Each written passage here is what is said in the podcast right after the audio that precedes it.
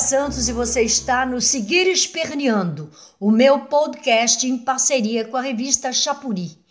Neste 15 episódio, Nenhuma Mulher a Menos, chamamos a atenção para o feminicídio, esse crime de ódio que alguém já definiu como a faceta final do machismo no Brasil. Vamos tratar deste assunto porque vivemos uma situação muito grave de violência. A cada dia, 13 mulheres são assassinadas no Brasil. Em nosso país, a cada sete horas, uma mulher é vítima de feminicídio, segundo o levantamento da série Um Vírus e Duas Guerras, realizado em 2020 em associação de sete mídias independentes: Amazônia Real, Asmina, Projeto Colabora, Eco Nordeste, Marco Zero Conteúdo, Ponte Jornalismo e Portal Catarinas.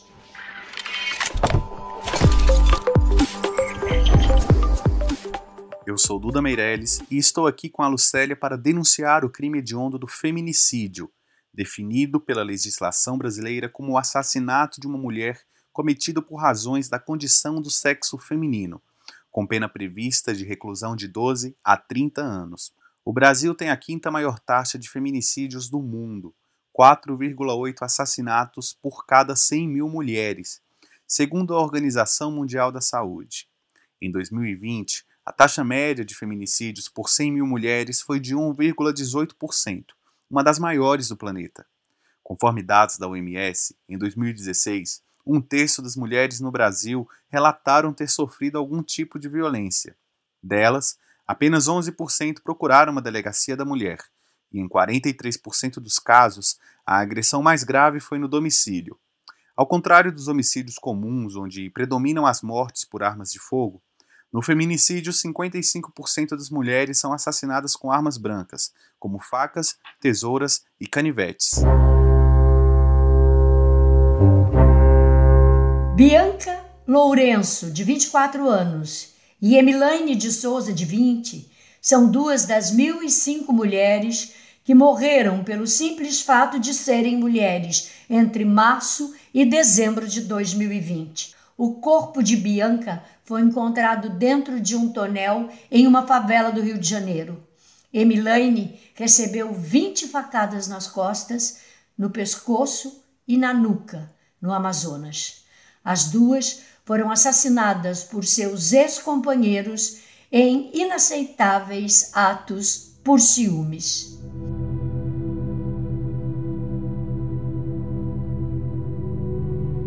No mesmo período, 14 estados tiveram um aumento médio de 20% no número de feminicídios em comparação com 2019. Em Mato Grosso, os feminicídios aumentaram 73% no Amazonas, 67%, e em Pernambuco, 36%. Somente nos dois primeiros meses da pandemia, 195 mulheres foram assassinadas, enquanto em março e abril de 2019 foram 186 mortes em todo o Brasil. Os dados são do estudo Um Vírus e Duas Guerras. O estudo monitorou casos de feminicídio e de violência doméstica entre 24 estados de todas as regiões do Brasil entre março e dezembro de 2020. Silma da Cruz Galvão, mulher negra de 50 anos, mãe de dois filhos, diretora sindical de políticas para mulheres e de combate ao racismo do Sind Serviços DF, foi assassinada pelo namorado no dia 3 de setembro, na casa onde viviam em Santa Maria, no Distrito Federal. O assassino encontra-se foragido. Silma faz parte de uma estatística difícil de digerir. 66% das mulheres assassinadas no Brasil são negras, conforme o Atlas da Violência produzido pela IPEA informou. Dados do Instituto Marielle Franco mostram que essa violência, que pode culminar em mortes, se manifesta de diversas formas: agressões físicas, psicológicas, morais, sexuais, virtuais, institucionais, raciais, de gênero e LGBTQI-fóbicas. É uma violência que ataca mais a mulher preta. De cada três mulheres vítimas de feminicídio no Brasil, duas são negras.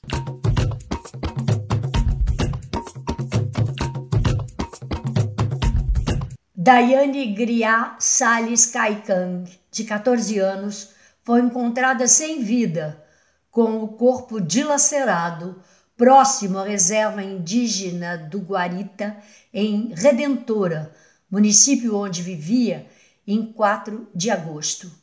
Dois suspeitos de violência sexual foram presos. Segundo o Ministério Público do Rio Grande do Sul, os homens não são indígenas.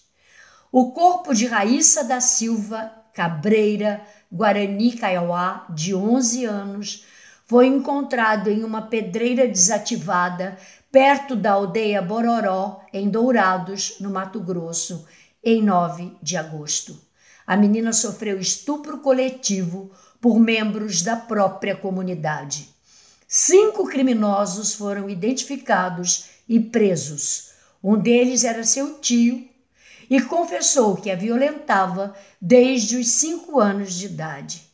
Apareceu morto na cadeia.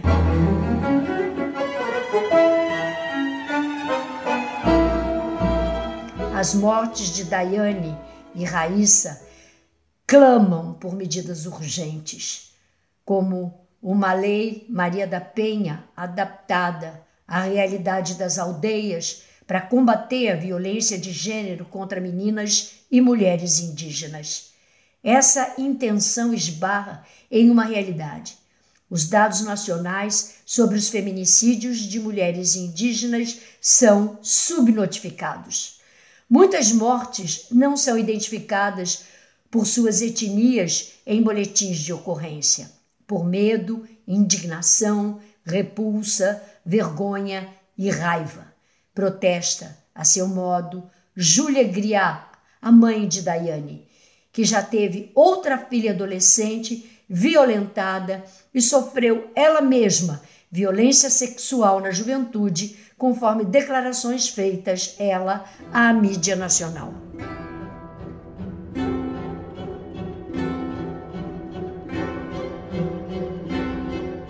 Em 7 de agosto de 2006, o presidente Lula sancionou a Lei 11.340, que qualifica o crime de homicídio contra mulheres como crime hediondo, que ficou conhecida como Lei Maria da Penha. Essa lei homenageia a advogada Maria da Penha, que sofreu duas tentativas de assassinato e ficou paraplégica devido às agressões do homem que era então seu marido. Maria da Penha é hoje um exemplo de resistência na luta contra a violência doméstica e o feminicídio. Entretanto, a palavra feminicídio só passou a designar crime de discriminação cometido contra uma mulher pelo fato de ela ser mulher a partir de 2015, quando a Lei 13.104 de 2015 foi sancionada pela presidenta Dilma Rousseff. Depois da Lei Maria da Penha, houve uma redução nos índices de violência doméstica. De acordo com a pesquisa, avaliando a efetividade da Lei Maria da Penha, do IPEA, a taxa de homicídios contra mulheres praticados dentro de suas residências caiu 10%. Com relação ao feminicídio, uma das razões da dificuldade das mulheres em denunciar a violência e prevenir as fatalidades está na falta de políticas públicas. Durante o ano de 2020, menos de 3% do orçamento que seria usado para iniciativas para mulheres pelo Ministério da Mulher, Família e Direitos Humanos foi de fato gasto, segundo o levantamento da Gênero e Número.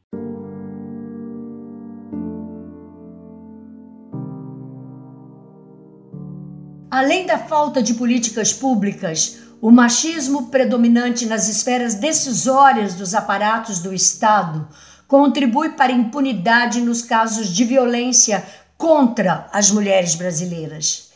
Em 7 de outubro, a Justiça do Estado de Santa Catarina absolveu em segunda instância o empresário André de Camargo Aranha, de 45 anos, da acusação de estupro de vulnerável contra a promotora de eventos Mariana Ferrer, de 25 anos. Em 2019, Mariana Ferrer denunciou nas redes sociais que em dezembro de 2018 foi estuprada pelo empresário no Café La Musique, um clube de Florianópolis, em Santa Catarina.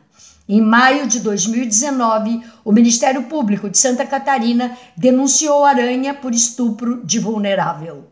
Em setembro de 2020, o juiz Rudson Marcos da terceira vara do Tribunal de Justiça de Santa Catarina absolveu Aranha, alegando ausência de elementos probatórios capazes de estabelecer o juízo de certeza mormente no tocante à ausência de discernimento para a prática do ato ou da impossibilidade de oferecer resistência, indispensáveis para sustentar uma condenação. Mariana foi humilhada durante o julgamento. Eu estou implorando por respeito. Pelo amor de Deus, gente. Nem os acusados de assassinato são tratados como estou sendo tratada. Nunca cometi crime contra ninguém, disse em meio ao choro.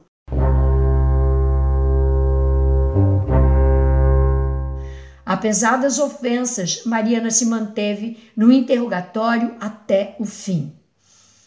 Um ano depois, em 7 de outubro de 2021, por unanimidade, os três desembargadores que apreciaram a apelação apresentada pela defesa da vítima contra a sentença que absolveu André de Camargo Aranha confirmaram a decisão. Em nota, a Secretaria da Mulher da Câmara dos Deputados, órgão representativo da bancada feminina, repudiou a decisão do Tribunal de Justiça de Santa Catarina em absolver o réu André Camargo Aranha no caso de estupro da modelo Marie Ferrer. É inadmissível que se possa aceitar como argumento a coisificação do corpo da mulher com ardis artifícios que não devem prosperar em uma sociedade que se pretende plural e igualitária, diz a nota.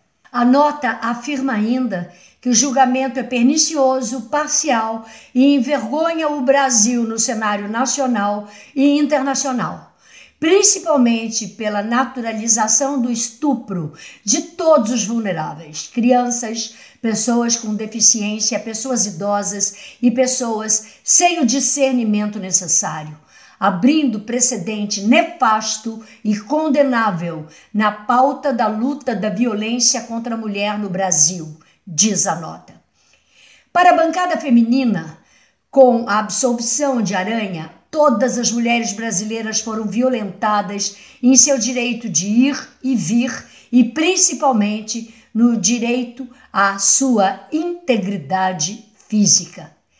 A defesa de Mariana afirmou que estuda a possibilidade de recorrer da decisão no Supremo Tribunal Federal, STF, e no Superior Tribunal de Justiça, STJ.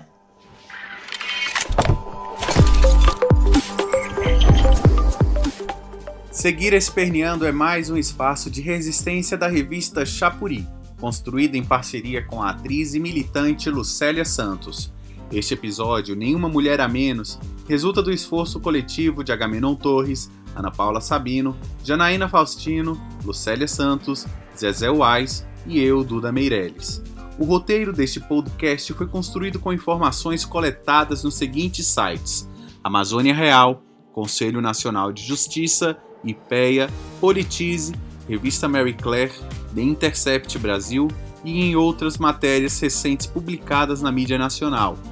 Seguir Esperneando é patrocinado por Bancários DF, o Sindicato dos Bancários de Brasília, FENAI, Federação Nacional das Associações do Pessoal da Caixa Econômica Federal, FETEC CUT Centro-Norte, Federação dos Trabalhadores e Empresas de Crédito do Centro-Norte e Simpro DF, Sindicato dos Professores no Distrito Federal.